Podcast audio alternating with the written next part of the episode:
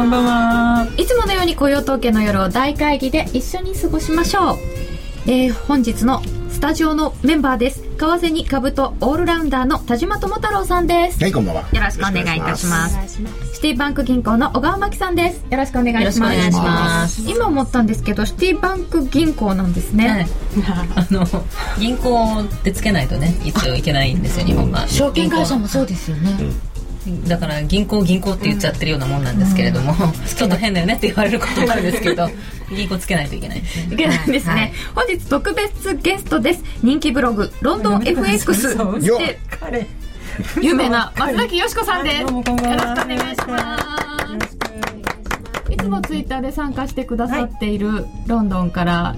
書き込んでいただいてますが、今日一時帰国中ということで、えー、無理やり無理を言って 引っ張り出してしまいましたよろしくお願いします。えー、そして現在トレードに夢中、はい、本山花子ちゃんです、はい、よろしくお願いします。お願いします。お願いします。えー、今回冬時間になっておりますので、ちょっと勝手が違います。雇用統計の発表冬時間バージョンですので、日本時間で夜10時30分。夜トレは発表までの1時間をワイワイとトレーダーズトークでお送りいたしますがその後ラジオでの放送が終了してしまいます 10時半に発表するのに10時29分ぐらいに終わってしまいますのでユーストリームで皆様一緒に雇用統計を味わいましょう。ラジオでお聞きの方も終わった後はぜひユーストリームにいらしてください、えー、夕焼けマーケッツアネックス夜のトレード酒場というところ番組のブログホームページ開いていただけますとこちらからユーストに入ってください。というところがあります。それをクリックしていただけますとユーストリームのところに飛べるようになっておりますのでこちらへぜひそうするとその下の方に、えー、バナーが貼ってあったりいろいろしますのでこちらにおいでいただければと思います。その後は FX プライムの選べる配慮をもっと楽しむためのコーナーもあります。来週の選べる配慮を読む上でのヒントは高野さんに伺います。ツイッターや番組ブログでご意見ご質問随時受け付けております。週末の夜を皆さん楽しく過ごしましょう。えツイッターでいただいております。生よしこさん初めてです。東北はもっと寒いですよ。黒子みたいだ。主役かのうちさん、うん、間違ってるよね。今日なんかあのみんなの衣装が割と黒っぽいということでこんばんは。ロンドンのお話楽しみです。といただきました。頑張ります。よろしくお願いします。もう本当に今回はロンドンイギリスバヤリということなんですけれどもちょっとそのお話も伺っちゃおうかな。えっと小川さんもイギリスにいらっしゃった、そうですね。あの97年から99年におりまして当時あのアメリカの銀行に前今のところではなくてですね前のアメリカの銀行にあの勤めてたんですけれどもでその時にあのよしこさんと向こうでお会いしよしこさんは当時、えーと、イギリス系の銀行でしたね、まあ、具体的に言うとバークレスなんですけど おりまして。そうですね、うん、その時に？その時にお会いしてたのででも本当に今日久しぶりで99年以来。以来。以来。99年以来。だいぶ経ちますよね。お久しぶりですっていう感じですね、はい、ね、これやっぱりあのロンドンにいらっしゃってる日本人のその金融関係の方々とかっていうのは交流ある？やっぱりつながりありましたよね、うん、そう。やっぱ固まらないと。まあ別に意地悪はされませんけど。ね助け合うみたいな。うん。そういうのもあって99年以来ということですけれども花子ちゃんはロ,、はい、ロンドンに住んでたの？一応ロンドンです。ウィンブルドンっていうところに中学高校の5年間いました銀行はバークレーさん使ってあありがとうございます。あ、5年もいたら随分ね、いろんなことを、はい、そうですね、うん、あちこち行ったり。あでもあんまり行かなかったんですよね。もったいないなって今思います、うん、後から思うとっていうのはいっぱいありそうですね、うん、私はイギリス1回だけ行ったことあります。あ本当ですか？はい、うん、はい、1週間だけです。田島さんは？すいません。今日は参加しにくい。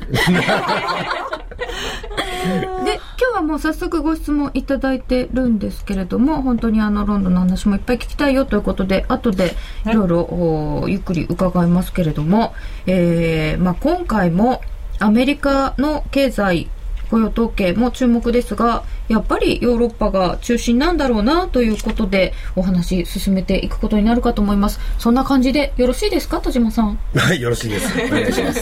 やっぱりヨーロッパですよね。そうですね。だからよっぽどその事前予想の数字と乖離しない限りは、結局のところはもうあまりこう反応、まあ、前回もそうでしたけどね、10月ですか、その9月分の分、はい。まあ、ほとんどなんだこれっていう。ねしらけた感じがね漂ってましたけどね。でもそれまでのギャーとか言ってる感じよりは、はまあ良かったかなっていう、まあ確かにそうですね。はい。うん。今回はどうなるのでしょうか。じゃあちょっとその辺からチロッと伺っていきましょうか。えーっとよしこさんあの、はいはい。ロンドンから見てるとアメリカってどうなんですか？あそっちに行っちゃうんですか、ヨーロッパのことって言わなかったっけ、それは後ほどゆっくり。あんアメリアメリカは全然見てないです。すいません。まり話入ってこないんですか？あ日本の方が断然入ってきますね。日本はものすごくアメリカの情報たくさん入ってくるんでヨーロッパでいても入ってくるんですよ。私が多分拾わないだけでっていうか CNBC も FOX ニュースも全部見てるんですけど CNN もよっぽどひどい状態にならない限りやってヨーロッパの方が全然大変だもん。とあとイギリス国内と。あー。だからやっぱりやっぱ自分のブログのことになっちゃうんですけど私がロンドンからアメリカのこと書いたってどうにもならないじゃないですか。なななならないっていうんじゃないけれどもっと伝えなきゃいけないのはイギリスの現状とヨーロッパだから、やはりもう何聞かれてもとりあえず答えられるぐらいの知識持ってなきゃいけないんで私自身がヨーロッパを追っちゃってるっていうところはあります、うんいや本当にあのブログを拝見していると驚くことは多いのであそうですか？はい。ここにいるとありがとうございます。あのヨーロッパの情報イギリスの情報あんまり入ってきてないんだなってイギリスは全然入ってこないですね、うん。やっぱりその情報格差みたいなのありますよね。えやっぱりそうそうでしょうね。日本ってやっぱり、あの新聞とかねテレビとかでももう拾ってる情報って本当にごく一部で、あのまあアメリカのことはさっきおっしゃったように結構そこそこ入ってくるかもしれないですけど、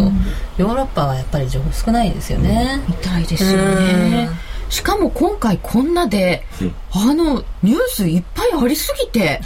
どれがどうなんだか。そうまあ、毎日いろんなことが起こりますからね。アップデートするのが本当大変っていうか、ね。フォローするのが結構大変だと思いますけどね、時系列でえどっちどっちが先？え否定された方が本当？みたいな。そうそうそんな状態になっております、えーそっち行くと多分帰ってこられなくなるので、まずアメリカの雇用統計ですが今回はどんな予想になってますか小川さん？えっと、マーケットの中心値が12万5千ってなってたと思います。ね、は前月比でシティが今13万人の予想でして、えっと失業率が、えー、9%で、えーシティは8.9に改善っていうふうに見ていますけどね、まあ、若干全体感として、あのー比較的良くなってきてるかなっていうイメージはありますね、まあ、いつも田島さんおっしゃってるように全然足りない数字ではあるんでしょうけれども、はい。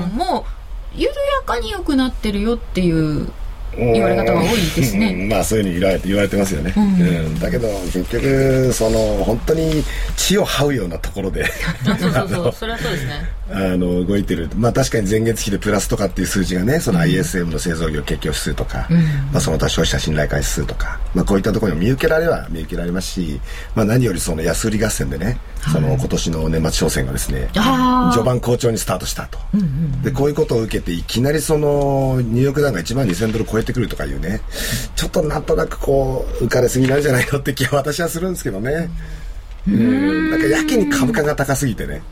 まあ、それがムードを良くしてくれてるんだけど、あんまりここで楽観視するのもどうかなっていう感じはするんですけどね。そうなんですか。うん。でも地をに地を這うじゃなくて地潜りそうだったじゃないですか、あそうそう。だからそれはあの一時心配されてたね、はい。その、えーリセッション、景気後退にもう一回入るとかっていうその二番底をつけに行くとかっていう不安はかなり落ち着いてきたとかなくなってきたと思うんですよね。ただそのそれっていうのはあくまでも低成長低成長という状態で、まあ、今血を這うようにとおっしゃってましたけれどもやっぱりそのヨーロッパがこれだけ悪くって、まあ、景気後退入ってるっていうね、あの形になってきてますけれどもそういうところでそのアメリカだけがねとてもバラ色っていうのはやっぱりちょっとあの考えにくいわけなので、うん。やっぱり世界的に、まあ、グローバルな市場で考えた場合には、まあ、アメリカもやっぱりそれなりに足を引っ張られるでしょうしっていうところは注意しなきゃいけないのかなと思いますけどね。とそういうことを考えると今晩の雇用統計も、まあ、多少良さそうだねってみんな思ってるようですけど、じゃあちょっと良かったからといってそんなに為替に反応があるとは思われないそうですね。うん。と思いますね。でこれね、難しいのは結局いい数字が出たら、こうユーロが買われるでしょ？ユーロドルでは、でドルは売られるでしょ、リスクオンとか言って、でもじゃあ株価の方はどうかってその後見てると、ニューヨークダウンも買われるじゃないですか、はい。そうするとそれはドル高要因じゃないですかだから結局ドル円って観点で見たら買えないし売れないんですよね動かず？また、だからもしいい数字が出たらっていう前提で僕は今日はオージーを買ってきましたけど、あ今日のポジションはもうそういう選択になっちゃうわけですよ、そっかそっか、うん。素直にいけるのはその辺。あそうですね。だからリスクオンとかオフとかっていうことでねやってる間っていうのはドル円はやっぱり、あの動きづらいですよね、まあ、両方そのリスクオフだと円もドルも買われちゃってリスクオンだと両方売られるっていうような力関係に今ちょっとなってしまってますから、動きづらいですねドル円は。そういう中で花子ちゃんはどうしているんですか、あのドル円はトレードできないです。できないです。よねできないで動すきが何もなんかテクニカルでも読めないので見てるだけです。鑑賞用って感じ鑑賞用。干渉 用。あんまり動かないと鑑賞しても面白くないでもなんか時時々こう動くと、あのー円クロス円で反応したりするので一応注意しながら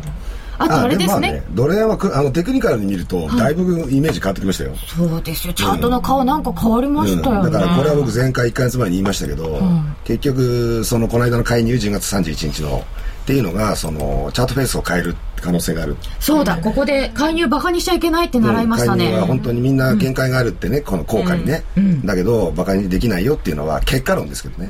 あの時に79円の50銭台まで行った時その事実がその後の顔つきを変えてしまったから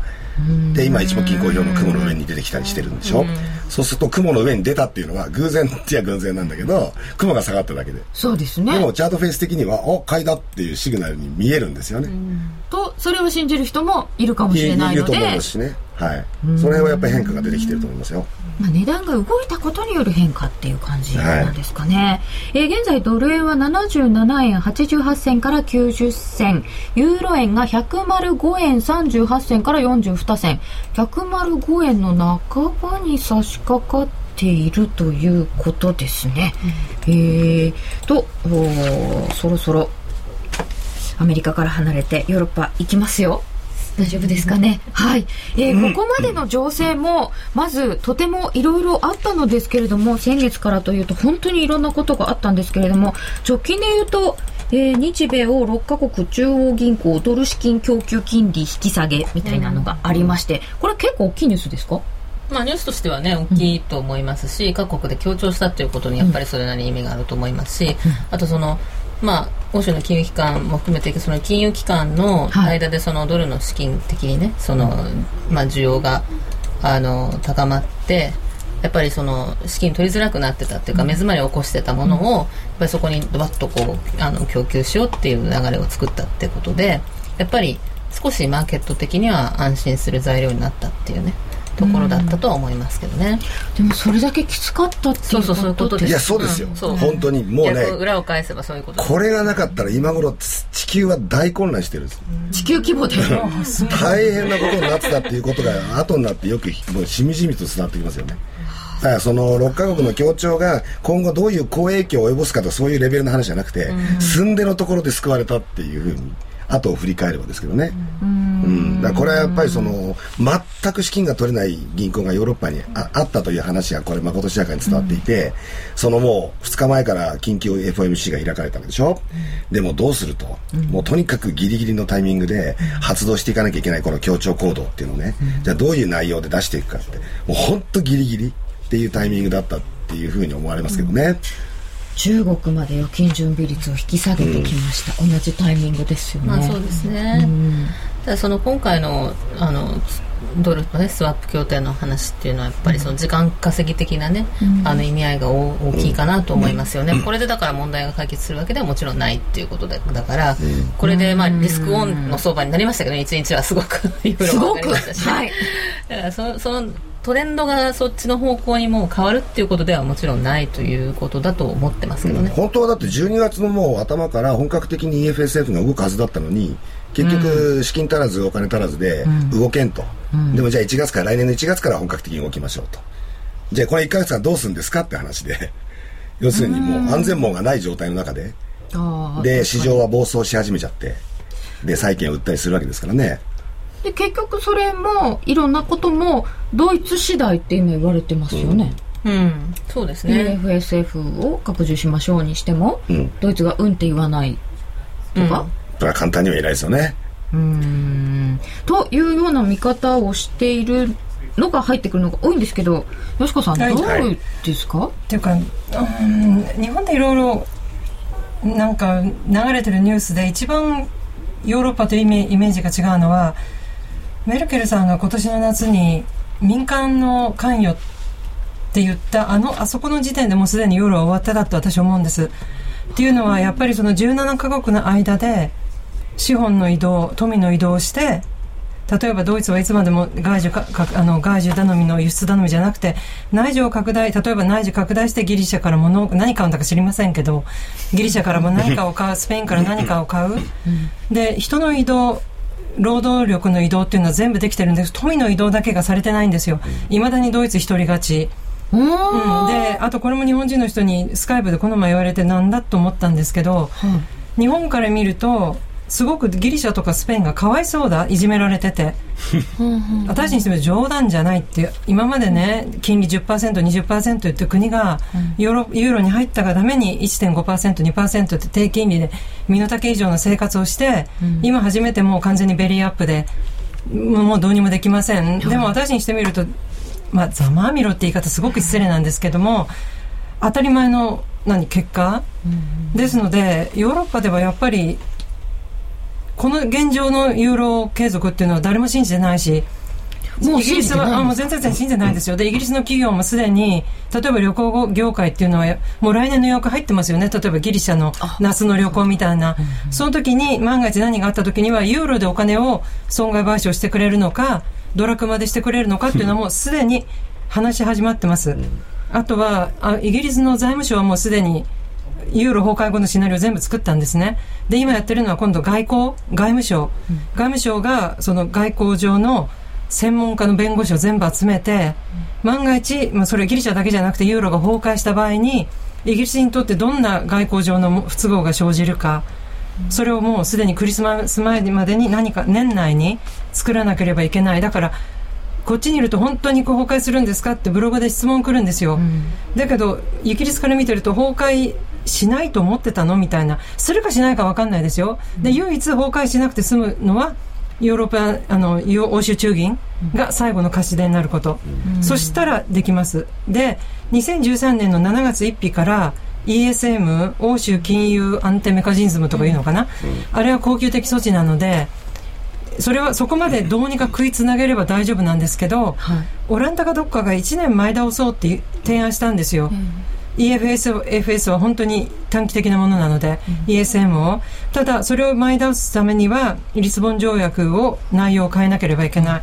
そうすると条約を変えるということはもうユーロから完全に離れて EU27 カ国全部が OK しなきゃダメなんですね。関係ないイギリスも含めて。でイギリスっていつもなんかほら拒否権とかわけわかんなく出すじゃないですか。あとアイルランドは国民投票しなければダメなんですよ条約を変えるためには。国によって違いますもんね。そう。するともう1年前年の12年の7月1日に実施するってことは時間的に不可能、うん、だからじゃあどうしましょう。やっぱり13年7月1日は譲れなくなっていうか動かせない、うん、じゃああと1年半どうしましょうか。そそのつなぎさえいけば、うん、でそれができるのは ECB だけなんです、私が思うには、でユーロ共同さんももうまあ私が何て言おうがしょうがないんですけど私は個人的にはものすごく反対だしただ私はやっぱりあのメルケルさんが民間関与って言った瞬間にもう現状では絶対無理だ。だから私が今すごく気にしてるのはスイス中銀が1.20っていうフロア引きましたよね、はい、ユーロスイス。そのユーロってどのユーロなのって十何カ国が入ったユーロ。例えばどっかが抜けるとか形が変わった時っていうのは思いっきりスイス買い出ると思います。やっぱりあの人たちが間違ってるなと私は思うんですけれども1.20って目標も抑えも上げちゃいけないと思うんですよ。やっぱりやることなければ必ず叩きに行く人が出るから、うん、だからその時のユーロがどういう形のユーロになるのかそれでもまだ1.20となるのかそれはやっぱり来年の早いうちに彼らが自分たちで苦しみながら答えを出すんじゃだから来年はものすごく動くと思います。相場が。いろんな通貨が、いろんな通貨がもうユーロだけじゃなくて,、ユーロだけじゃなくて。そうですよね、うん。一個動いちゃったら多分みんな、もう芋づる式なんかゾロゾロっと。ああそうか、スイスは固定して今のところうまくいっているよううん。ですけど。そうですね。まあ、ただその介入っていうのはその無制限にね、うん。あの今やるっていうことでやってるんですけれどもそのブレイクしないと決まってるわけではないですから、まあ市場に押されてっていうことはありますからね。そうですね、まあ、確かにあの相場も8月から崩れたのであのメルケルさんが、まあ、民間関与してもらわないとって言ったことはすごく大きかったんだと思いますけれども、でもその ESM までって結構長いですね。長いっすだから結局話を元に戻せば、はい。じゃあ ECB しかないっておっしゃったじゃないですか、うん。で ECB はどうするんですかって話で ECB はどうするんですかって話は結局ドイツ国民世論に委ねられちゃうところがあるわけですよね。うん。だからちょっと木さんは抵抗してますけどね、うん。今のところは。そこなんですよやっぱり。でこれ EFSF の問題もさっきドイツの話が出てきたけど、ECB の問題だって結局は一番そのある意味ある意味その負担を強いられるのはドイツだから結局のところはドイツの国民世論は ECB に対してこの権限もしくはその国際購入など具体的なねその範囲の拡大っていうのをどこまで認められるのかと本当にその最後の貸し手っていう形でね、そのまあ、ある意味無制限にとかいう言葉出てきてますけどもそういう立場になれるのかどうかこれはなれるのかどうかってことはやっぱり国民世論が許すかどうかで国民世論にやはりどうしてもそのおもねらなきゃいけないって言い方ですけども国民世論と一緒に動かなきゃいけないそのドイツの政治っていうのは選挙負けてますからうん、ね。やっぱりそこにどうしても気を配らなきゃいけなくなりますもんね。お母さん最後の貸し手ってどうなんですか、だから結局ね、その EFSF が、まあ、最後の貸し手となるという本当は最初はそういう、まあ、腹積もりだったと思うんですけれども、まあ、リーマンの時ってね、そういう形で結局その国が最後お金出すからっていう話だったと思うんですよ、でも今その国の信用力が低下して、ソブリンリスクってそういうことじゃないですか、国の信用力が低下している時に EFSF っていうのは、その国ユーロ圏の国が保証しているはいはい。そうですよ機関なわけでね。すよね。で、保証してる方の信用がないんそ。信用がトリプル A 格付けがフランスとかも守られないかもしれないっていう話が浮上しつつある時に、そこが保証して、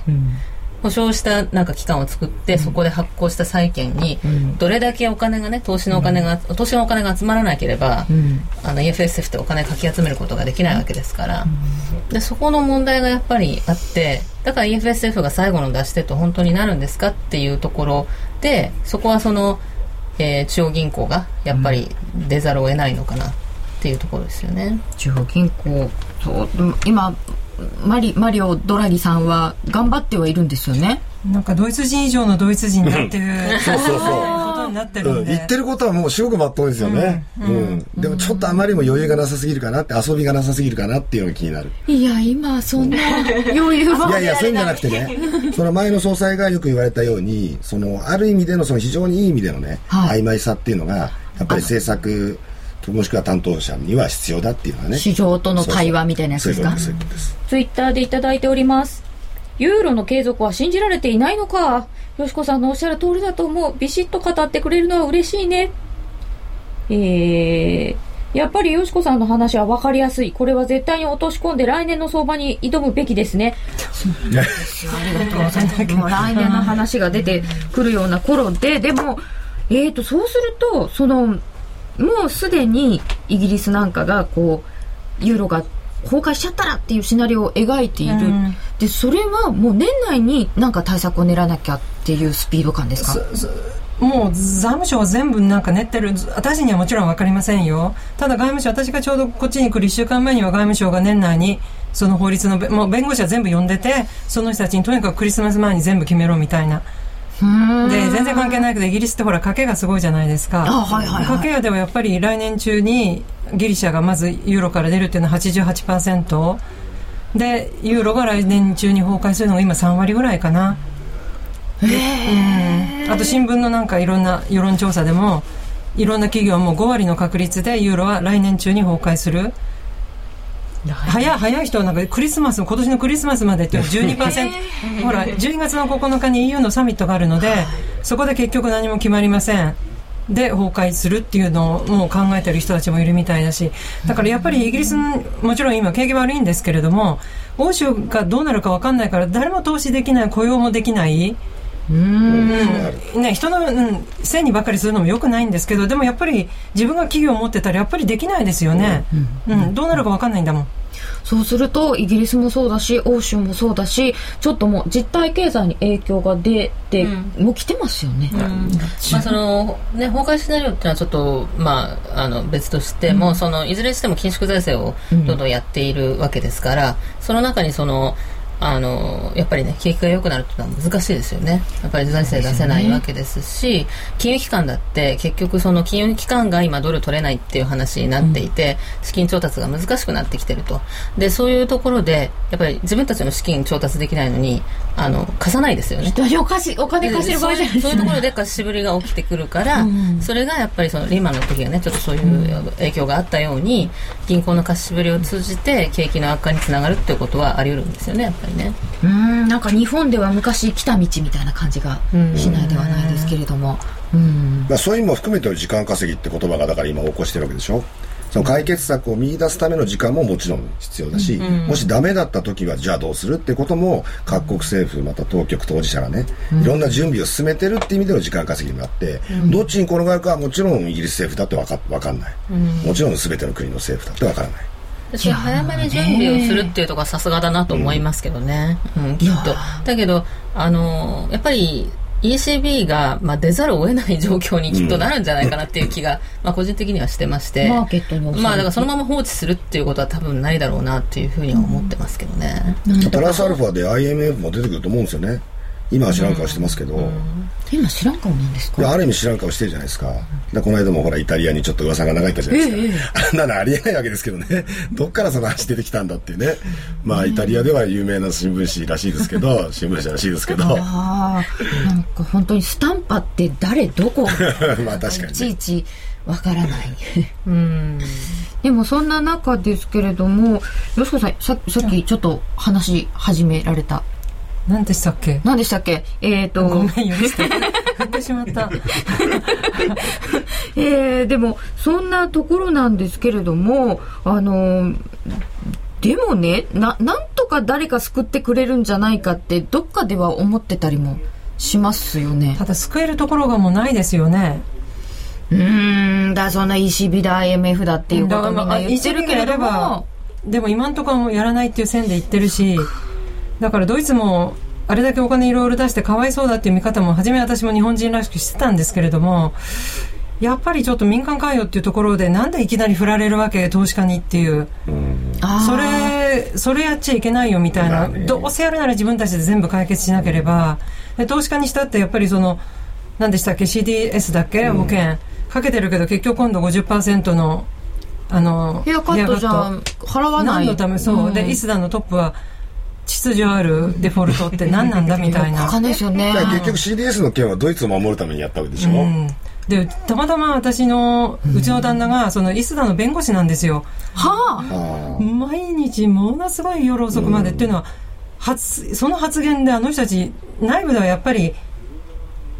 デフォルトってデフォルトだよねみたいな、うん、何が秩序あるのかの が弁護士にもわからないみたいな感じで毎日残業してるみたいで。うんデフォルトはデフォルトですよね、うん、やっぱりね。でも CDS 払わない。うん、だ債権放棄を自主的にするっていう前提だから。だって保険は効きませんよと。そうしないとドイツが壊滅しちゃって、そのずっと前にユーロが崩壊しちゃってたからですよ。これは仕方がないある意味ではそれを救った、うん、ある意味では、ね、それもじゃあ一つの時間稼ぎそれも時間稼ぎだと思いますそういう意味では。でもそれが結果的にはイタリアとかもしくはスペインの国債の売りに回っちゃったわけじゃないですか。どうせイタリアの国債だと保険効かないんでしょってスペインの国債も持ってても保険効かないなら、じゃあ今のうちまだ値段ついてるうちに売っちゃいましょうっていう流れが、結果的に10年債利回り7%超っていうものを醸し出してたわけですもんね。ツイッターでいただいております。話し合いで何か決まるならとっくに決まってるよ。あある意味怖い話が続々ですね。うん、ユーロ崩壊した時ポジション持ってたらどうなるの？そうなんですよ。あのユーロ崩壊するかもしれないっていうのはなんかあそうだよねって何割かかけてる人がいるんだよなってそうだよねって思うんですけどじゃあそうなった時突然なるんだか徐々になるんだか全然わかりませんけど、でその時どうな動くんですか？間違どうなってロングとか持ってちゃったらどうしよどうする。ん。だろうねですよね、えでもえでもどうなるの？う切られる？どうかな。ユーロユーロ買ってたらっていう意味ですよね今のね。そうでユーロ崩壊っていうのはどういうねシナリオを描くかっていうところで、そのギリシャがポンと出ることを、その崩壊というふうに言うのかそれともドイツが見切りをつけるのを崩壊というのか、まあ、そういずれにしてもですね。なんか A そのチームユーロ B チーっていう通貨がなくなってゼロになってしまうわけではないので、そのユーロが大幅に売られるっていうことだと思うんですよ要するにね。だから今話を聞くとギリシャが出ればユーロは上がるんじゃないかないないない。ないそういうふうに言う,、言う説もあるけれども、やっぱりそれは出るところが1個出てきたら他も出てくるで、出てしまうところがあるんじゃないかっていうその波及の方をやっぱり心配するからユーロそれこそねそのギリシャを皮切りに本当に崩壊してしまうんではないかっていうリスクを見てみんなユーロは売ると思いますよ多分、行動としては。これでホッとするっていう話じゃないじゃないですか。そうですよね。ギリシャが出るのは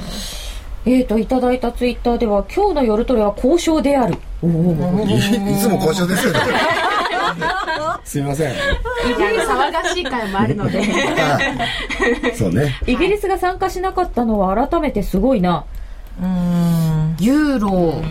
でもここまで考えて参加しなかったわけじゃない。単にイギリスは長いもんに絶対巻かれたくないので、そういう、うん。世界中が無視しても俺たちはすごいんだって思ってる国だかそりゃらそうですよ。だってイギリスは主導権取れないもんユーロに入ったらそうそう。そうだからもなるほど、う、うん、こんなん先見の目なんかないですよ別に。どっかでそうそうそう。だって大英帝国の血が流れてんだもんまだ。そうですよね、それはそうか。えーとん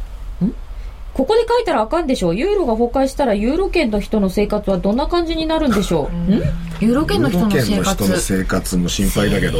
自分とこの生活が心配になりますけどね。日逆にね本だってね。いやそれはアメリカだって日本だってもうとんでもない火の粉かぶりますよ。えとともう大混乱ですよしたら。ユーロは売られる、すごい売られる。でもドルも円も売られるんだもん結局だからそれユーロだけがっていうんじゃなくてやっぱりペーパーマネーってものすごくやっぱりその価値を失っていくっていうね。えもうか貨幣の意味がどうとかって言われちゃうんですか？また。なっちゃうじゃないですか。だからそこまでのことを自体としてその今想定すべきかどうかっていうのはね また別問題ですけどね。そうなんだ。難しいなちょっと話。と、えー、すごい難しい話も伺いつつ、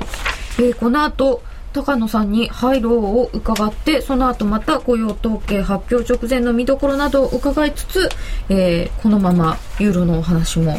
挟みつついきたいと思っておりますここで FX プライムからお知らせです。高い信用力と安心して取引できる環境が魅力的な FX プライムの FX 取引選べる外貨、もうご存知ですか？選べる外貨は1000通貨からお手軽に始められます。もちろん取引手数料は0円です。また今月から流動性が高いユーロ円、5ドル円のスプレッドが業界最低水準の2銭から3銭となります。ますます皆さんがトレードしやすい取引環境をご用意しています。FX 取引始めるなら、やっぱり伊藤忠グループの FX プライムですよね。詳しくはユーストリームをご覧の方はページ上部にあるバナーをクリックしてください。FX プライム株式会社は関東財務局長金賞第259号の金融商品取引業者です。外国為替保証金取引は元本あるいは利益を保証した金融商品ではありません。為替変動、金利変動等のリスクにより投資金額以上の損失が生じる恐れがあります。投資及び売買に関するすべての決定は契約締結前交付書面をよくご理解いただいた上で利用者ご自身の判断でしていただきますようお願いいたします。バナーが上にあります。バナー、ここです。金井さやかの90日で仕上げる TOEIC テストステップバイステップコーチングの CD が完成しました。500分にも及ぶ音声ファイルとボリュームたっぷりの PDF ファイルが1枚に収納。しっかり確実にテストに向けた指導を受けることができます。価格も5250円とお買い得。お申し込みは、ラジオ日経通販サイトのサウンロード、または東京03-3583-8300、ラジオ日経事業部まで、送料無料、お届け、返品についてはご注文の際にお尋ねください。ミリオンヒット東京の陰に隠された若者たちの喜びと葛藤。名曲を生み出したマイペースのメンバーが語る昭和のあの時。そして50代にして活動を再開する思いとは。ラジオ日経の新刊名曲東京を生んだ男たちマイペースな奴らはスタジオライブ3曲も収録してただいま発売中。税込3150円。お申し込みお問い合わせは03-3583-8300ラジオ日経事業部。またはお近くの書店まで。さて、えー、直近ドル円は77円87銭から89銭、1ユーロ105円27銭から31銭となっておりまして、えー、上昇してきたのが一服という感じになっているようですかね。えー、さて、足元のことも伺いましょう。まあ、長い目で見たらユーロなかなか大変そうなんですけれども、来週に限ってみますと、よしこさん、どんな感じでえっと、とりあえず月曜日にイタリアが財政再選再建策を新たに出すので200億ユーロ規模。多分1回は交換されると思うしあともうやっぱり12月だからそろそろリクイディティ少なくなってくるんでまあ個人的には大きい全然ないですねもう。うん。いや儲かってるトレーダーやらないでしょ今も。ああそうですか、やります？普通だったら。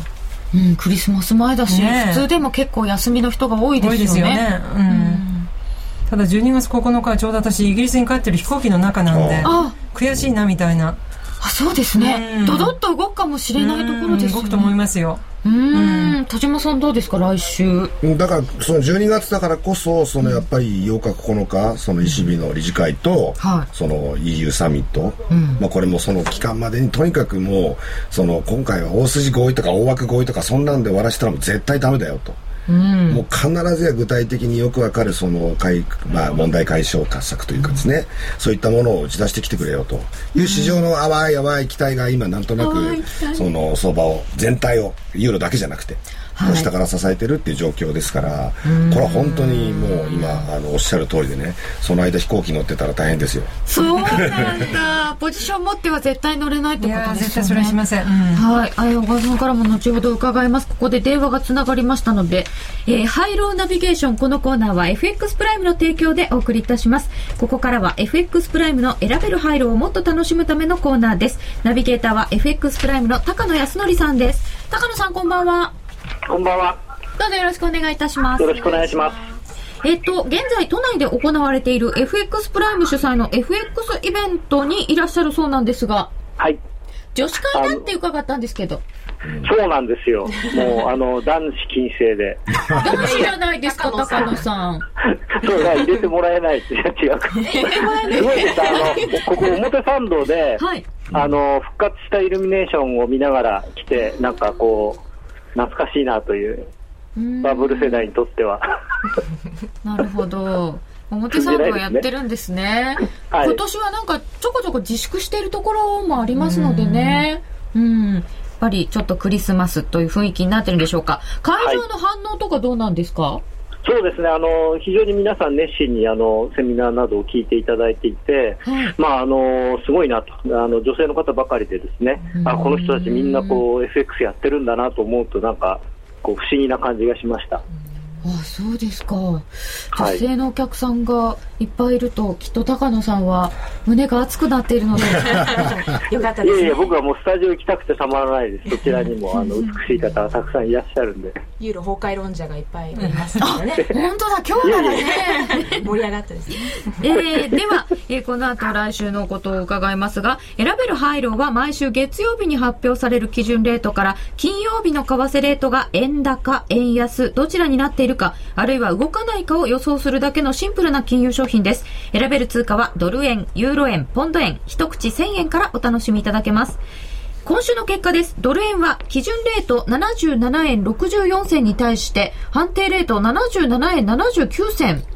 動かずが的中、ペイアウト1.56倍でした。そしてポンド円は円安1円50銭までが的中。円安1円50銭ですと、ペイアウトは3.60倍でした。そしてラッキーガール高村彩乃ちゃんが挑戦したユーロ円。ユーロ円は円安1円までが的中。円安1円ですと、ペイアウト2.37倍でした。ということで、ユーロ円の円高50銭で予想した綾乃ちゃん。今回は残念でした。ずっと練習してましたけどね、確かね。はい。えー、さて、高野さん、今週の相場振り返っていただくとどうだったんでしょうか？はい、えー、っと、またまたそのインインチキな手が出てきたなと思ってるんですけれども。あちゃー。インチキと言いますか。はい、あの今のですね欧州の本当の問題はですね、まあ、例えば銀行の資金繰りに関しても量の問題であって質の問題ではないんですね。であの、今回の、えー、と6か国、えー主要6中銀のはい取ったその、まあ、スワップ協定の拡充策っていうのは、あくまでも金利を下げるという話であって、今あの、ヨーロッパの銀行が本当に困っているのは、要するに適格担保の量が足り、絶対量が足りなかったり、あと自分の持っている国債のあの評価が低くなってしまって、お金が取れないっていう状況なので、その状況の中で金利を0.5%低くして何の意味があるんだろうと。あれ、じゃあ、あの、資金取れるようになってないんですか？なってないと思いますね、あのまあ多少マシあのそのおかげであのイタリア債なんかが買われてますから、そういう意味では多少その評価が良くなって、あの取れる量は増えてますけれども、ただ、そのこれで劇的に何かが変わるかっていうと、そんなことはないと思います。うーん。で、それでちょっと上がったんですけど、そうすると、来週分に挑戦する上でのポイントはどうなりますか？でも戻ってくれたんで、絶好の売り場ということで、えーユーロ円の円高で。ユーロ円の円高で、えー、はいどのぐらいですか？はい。えーまあ、来週 ECB 利上利下げをしますんで、しますんで、はい、しますんで、で、あのまあ、その他いろいろですね、あの今後もですね、まあ、ユーロは多分ゼロ金利政策に向かうと思いますので、そういう意味ではそれがはっきりしてきて、しかもあの、まあ、だいぶ1.35あたりにオプションがあったんで、そのせいもあって今週は買われたんですけれども、まあ、いよいよ本格的にユーロが下がり出すのが来週からなのかなと。本格的に下がり出す。はい。まあ、まだ下がったうち入らないんで、そうすると、かなりのボラティリティを予想されますか？まあ、来週という意味では、そのまだ、えー、と木曜日に ECB がありますので、まあ、それまで多少、あのなんていうんですか、もう持って持ってね、えー金曜日から来週に、そのその次の週にかけて下がり出すと思いますから、まあ、1円ぐらいなのかなと思いますね。はい、わかりました。はい、えー、高野さんどうもありがとうございました。はい、ありがとうございました。さて、夜トレではスタジオだけでなく、リスナーの皆さんにも円高、円安を当てていただく参加型プレゼントクイズを実施しています。商品は番組オリジナルチロルチョコランダム10個入りパックです。前回の正解と当選者を発表させていただきます。先ほどもお伝えしました通り、結果、円安でした。全体では65%の方が円安を選んでいました。円安を選んだ方の中から厳正な抽選の結果、番組オリジナルチロルチョコランダム10個入りパックは？ラジオネーム今日も元気さんですおめでとうございます。今日も元気さん。はい埼玉県の方です他4名の方にプレゼントさせていただきます。おめでとうございます。次回は来週月曜日、12月5日の昼の12時30分が締め切りです。締め切りの時刻は選べる配慮と同じ。選択肢はシンプルに円高か円安かだけです。締め切りは来週月曜日12月5日昼の12時30分です。応募フォームやクイズの説明は夜トレの番組ブログをご覧ください。ハイローナビゲーション。このコーナーは FX プライムの提供でお送りいたしました。ここで FX プライムとラジオ日経から皆様にささやかながらクリスマスプレゼントのお知らせをします。5月と9月に開催しご好評をいただいた皆様をご招待しての公開イベント。この第3弾を12月23日に開催します。今回のテーマはズバリ本日限定本当にトレード酒場始めました。夜トレって酒場だって言ってるのにお酒が出ないよね？というリスナーの皆様の温かいツッコミにお答えいたします。抽選で40名の方をご招待いたします。抽選お申し込みの条件は FX プライムの口座をお持ちであること。もちろん今から口座を開いていただいても応募できます。詳しくはユーストリームをご覧の方はユーストページの右下にあるトレード酒場ののれんが目印のバナーをクリックしてください。こっち。なお、今回のイベントは20歳以上の方のみご参加いただけます。本当にお酒出るんだね。はいまた、当選された場合は、お車でのご来場は固くお断りいたします。出演者一同、酒場でお待ちしております。締め切りは12月13日火曜日です。FX プライム株式会社は関東財務局長金賞第259号の金融商品取引業者です。外国為替保証金取引は元本あるいは利益を保証した金融商品ではありません。為替変動、金利変動等のリスクにより投資金額以上の損失が生じる恐れがあります。投資及び売買に関するすべての決定は、契約締結前交付書面をよくご理解いただいた上で、利用者ご自身の判断でしていただきますようお願いいたします。名機と呼ばれるあのロングセラーラジオ、ソニーの EX5 が装いも新たに再登場。高級感あふれる大型ボディに大音量スピーカーを搭載。AM、FM も受信可能です。卓上型ラジオ EX5 Mark II。AC アダプター付きで税込み1万8000円。お申し込みお問い合わせは03-3583-8300 3583-8300ラジオ日経事業部まで。ラジオ日経ポッドキャスト。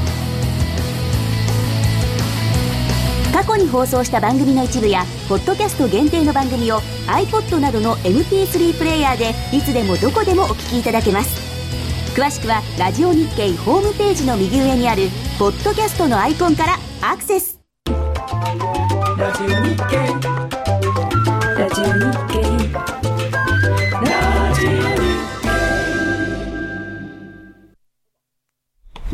さて、えー、先ほど高野さんから ECB のお話ありましたけれども、利下げするのでっておっしゃってましたが、小川さん、い大体そうですね。あの、0.25%の利下げっていうことで、あの、見通し、大体そういう形の見通しになってるみたいですけどね、今そういうふうに。コンセンサスそうだとすると、もうある程度織り込んでたりとかそうですね。だからね、あの、それでものすごくユーロが下がるっていう話にはならないんじゃないかなと思いますよね。あとは流動性供給の話で銀行に対する流動性策っていうのを今までやって増やしてきてるんですけれども、はい。それをさらにこう長いものが出てくるかどうかっていうね、あのいう話もあるとは思うんですけれども、ただ利下げ自体はそんなにその、まあ、ユーロはまあ、影響ないかなって。また週末にそのあのありますしね EU の首脳会首脳会議会議がありますからそれに向けて、まあ、ちょっと来週はあんまり動きが鈍いかなっていう感じがしてますけどね。イイギリスは金融政策どうするんですか？あー来年はまだまだ QE 今 QE2 入りましたよね。2750億ポンド増えると思います、まだまだ。来年はイギリス本当苦しいと思うんで、景気実態としても結構大変、鬼のように大変。鬼のように大変。一応もうマイナスオリンピックがなければ完全にマイナス成長になってるとなると思うんで多分 U- UPS が一番いい予想で0.1%かな来年の。あそうですか。うん結構悪いんですよ。で別に自慢するわけじゃないけど。でも本当オリンピックですよね来年。オリンピックなんです。うん。それに向けてって普通だったらこうインフラ整備があったりとか。あもうそれは終わりましたで来年は6月にまず女王の60周年即位記念式典、これで国民祝日が1日増えて来年のみで。でこれも他のあのセミナーで言ったんですけどもそういう収入例えばこの前のあのロイヤルウェディング、あの時に大体6億ポンドかしらそのいわゆる旅行者から落ちた収入ホテル代とか食事代、だけれども実際に1日国民休日が増えたことによる経済的損失が30億から60億ポンド、うん、あの測るところも例えば商工会議所とか統計局とかみんなそれぞれ違う数字出すんですけれども、60億ポンドとするともう10倍の損失。でそれと全く同じことが今度女王即位60周年記念日にあるんで新しく休日が1日増えるから経済損失になっちゃうわけなですね。なります。確実になります。おめでたムードなんですけれども、はい。なるほど。だからねあの祝日オリンピックの場合祝日にならないので、工場とかちゃんと動いてますけど一旦祝日にするとそこで生産がピッタッと止まるから、それがちょっと日本のお盆みたいにあんな長い休日ロンドンにはないイギリスにはないのでみんなが点でバラバラ休みを取るよくやれるんですよ。いいよね。あ日本イギリスって5日間しか国民休日がないんですね。元旦とクリスマス入れても。うん。だけれども結局みんな2週間なり3週間お休みを取ってるから、日本よりももっと休んでるじゃないっていうふうに言われるんですけれども、いわゆる全国的に休む日っていうのがないんですよ。点でバラバラ休んでるだけであって日本のお盆みたいには。こう取引先は休みなんだけどうちは働いてるみたいななんかこ効率が悪いとかって日本では言われそうな。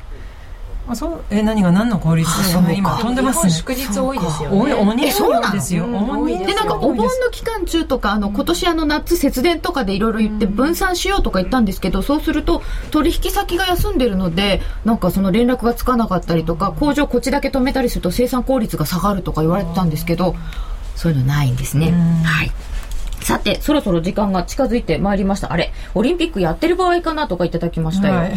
イギリスはリーマンショック強、リーマンショック後、強烈に緩和してる。ユーロはまだまだ緩和が足りない。はあはあ、FX ななこさんから、よしこさん素敵ってきました。今度ベアですよね。はい、ベアです。思いっきりベアです。はい。そんなところでそろそろ雇用統計の時間が近づいてますので、一応そっちの話もまたはいしておきましょう。えーと、今日の夕焼けマーケッツのホームページからみんなの外為、詳しくはこちらで飛んでいただきますと、みんなの外為にページが出ておりまして、えー本日の予想などが出ているかと思います。えーと、今日の、今日の予想がない。いや、ここに12万5千って出てませんでした。えー、アメリカの雇用統計予想は前回結果8万人増でしたが今回の予想12万5千人の増とこちらにはなっております。そして、えー失業率は9.0%で横ばいという予想になっております。前回変動率は小さくてプラス7ピップスでした。動かなかったんだよね。平均変動幅は34ピップス。はい。えーあと9分ほどで発表になるのですけれども、えー現在1ドル77円86銭から88銭。うん、ちょっと止まったっていう感じですかね。この、この4 40分ぐらいはあんまり動いてないんでしょうか。はい。という感じになってきました。えーっと、今回はあんまりこれ出ても変わんないかなという予想ですね。そうですね。まあ、よっぽどね、あの、まあ、10万から15万の間だったら、まあ、そんなにこう、為替の触れはなくて、で、例えば一桁台だったりとかね、あの、なった場合には、数万人とかそういう単位だった場合には、まあ、多少その、えー影響はあるかもしれませんけれども、ただそのだからドル円が動くかっていうと、はい。そういうわけじゃないのかなというところですよね。だから先ほどそのはい。報道に田島さんが王子仕込んできましたって言ってましたけど やっぱりそういうそのねあのリスクオンの時に買われたりリスクオフで売られたりっていうその高金利通貨っていうのはまあ動くかもしれませんけれどもドル円は多分横ばいっていう感じだと思いますよね。どっちにも同じような力かかって動けず。そうですね。はい。と思います。でまあ今回なんか結構大きめに動いて瞬間ピュって動いても田島さんやっぱり週末にとか言ってヨーロッパ側って思うと、その後は動けないですよね。そうですね。だから結局その上にも下にもどっちにも行くので、もう一つのやり方は、はい。ロングでもショートでもいいから張っといて、でちょっとピップスだけあの利益確定ゾーンを作っとくっていう。ね上にも下にも。そういうのもありなんですね、うん。ちょっとピ前ップス回7ピップスじゃ本当にどこで入まあれたらいいかね確かにそうなんですけどね。そんなに動かなかったんだって先月。ちなみに今日ジブリ放送ないので動かないんじゃないかってネットでは言われておりますね。ああ あの不思議な、はい。なんかジンクスがあってジブリのアニメが金曜ロードショー、はい、でジブリ放送されジブリって何あのなんですか？ジブリ作品ってうん。トトロとか魔女の宅急便とうかんそれがある時は動くっていう変ななんかジジンクスがスがね。結構。さっき夕方の放送では僕が腰痛だから動くとか言う人がいましたよ。何でもいいんですね。なぜ？なんででしょう。前腰痛だった時も大変だったとか言って。そういうね自分の経験則ですね。そういう人がラジオ日経に出てました。あそうですか、はい。ラジオ日経に出てた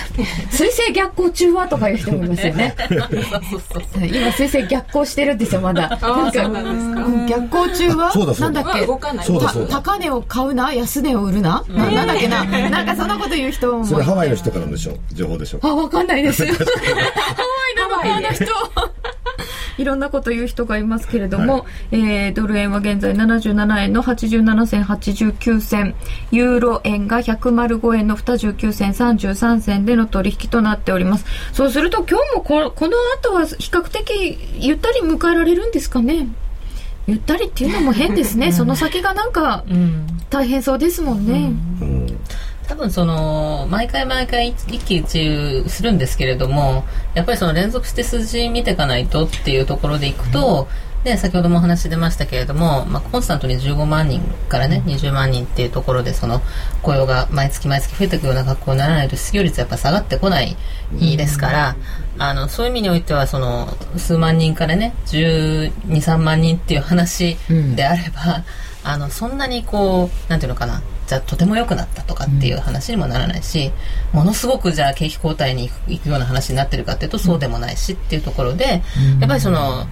トレンドとしては あのつかみにくいというか動きづらいですよね今の状況っていうのはね、数字が出たところで。うん。というのはあるかなとは思いますけどね。びっくりもあまりなくトレンド感もあまりなく、うん。うん。そういう時ってアクションとしては取りにくいですよね。取りにくいですよね。やっぱりあの金融政策のところにインパクトがあの出てきそうな数字がもしね、ひょっとして出てくれば あのそれはやっぱり通貨を動かす要因になるかもしれないですけれどもそれでもワンタイムだけではそんなにね、あの一回だけでは。うん。いやよっぽどいい数字が出たからって今一部市場でやっぱり未だに噂されているその QE3 のね可能性っていうのが完全に打ち消されるってことはないです、ないですか、うん、それは20万30万って数字が出たってないです。それは？他の経済指標も割といいじゃないですか。経済指標云々っていうのは要するにアメリカの過去の実情であって、先ほどから出てきているそのユーロ崩壊の危機とか可能性とかっていうことが前提にあるとすればやっぱりその一番ある意味においてハト派な存在であるところのバーナンキさんはもう来年のまあ第一四半期中どっかで QE3 だっていうふうに思ってるだろうと市場関係者の方の少なからずの方は思ってる。うん。まあ、ドルスワップもそうでしたけどな何かあった時のヨーロッパに対する、ななんだこう切り札っていうかとまあ、何とかあった時のというのもあるだろうというぐらいの前提で。うん。えツイッターでいただいております。ADP が良かったのか怪しい。まあそういう兼ね合いもありますね。最近逆行くこともありましたよね、えーさてユーストリームでご覧いただいている方がなんと1900人2000人近いあすごいありがあと、あととうございます10万人で2000人ですよ。あ、2000人です。ありがとうございます。ありがとうございますすごいこの数多いんですか？ありがた2000人はいです。それはすごいことです。世界一です、多分今。うん。そんな感じです。そうですか。すごい。でも世界3位はすごいですよね。えーと、ちょっとドル円が、あ、そうでもないか。えードル円77円84銭から86銭。1ユーロは105円23銭から26銭での取引となっております。雇用統計に備えて私は分足をちょっと短くしました。さて、景気づけにビールでも飲むかっていう方いらっしゃいますね。ふーむ、欧州危機の現状を聞けてよかった。そうですよね聞けてよかったんですけど私はちょっと恐ろしいなっていう気もいたしました、ねえアメリカだってだって12月中に給与減税延長決まんないとまずいんじゃないですか、あれ。あれいきなりね、さっき夕方、要さんも言ってたけど、はいいきなりだって、ドーンと増税乗っかってくるんですよ、もう。年明けてから。実質相当増税になりますよね、したら、どうすんのって。もういきなり消費マインド落ち込みますよね。えでもそのまま行くっぽいですよね今んとこうん、ねえ別に何ら良い話は出てきないですもんね。どうするんですかねね失業給付にししてもそうですし、結局アメリカがない、いまだに政局なんてやってるところがもう大間違いなんですよね。それって8月にも言いましたよね。うん。そういうこと。8月も同じで。相変わらずやってるっていうね。そうですね。その相変わらずなところが一番ダメな感じなのかもしれません、もうすぐ雇用統計の発表です。ラジオは終了いたしますが続けて雇用統計の発表をお伝えします。ラジオを聞いていらっしゃる方終わった後ぜひユーストリームにお越しくださいそれでは雇用統計発表までしばらく。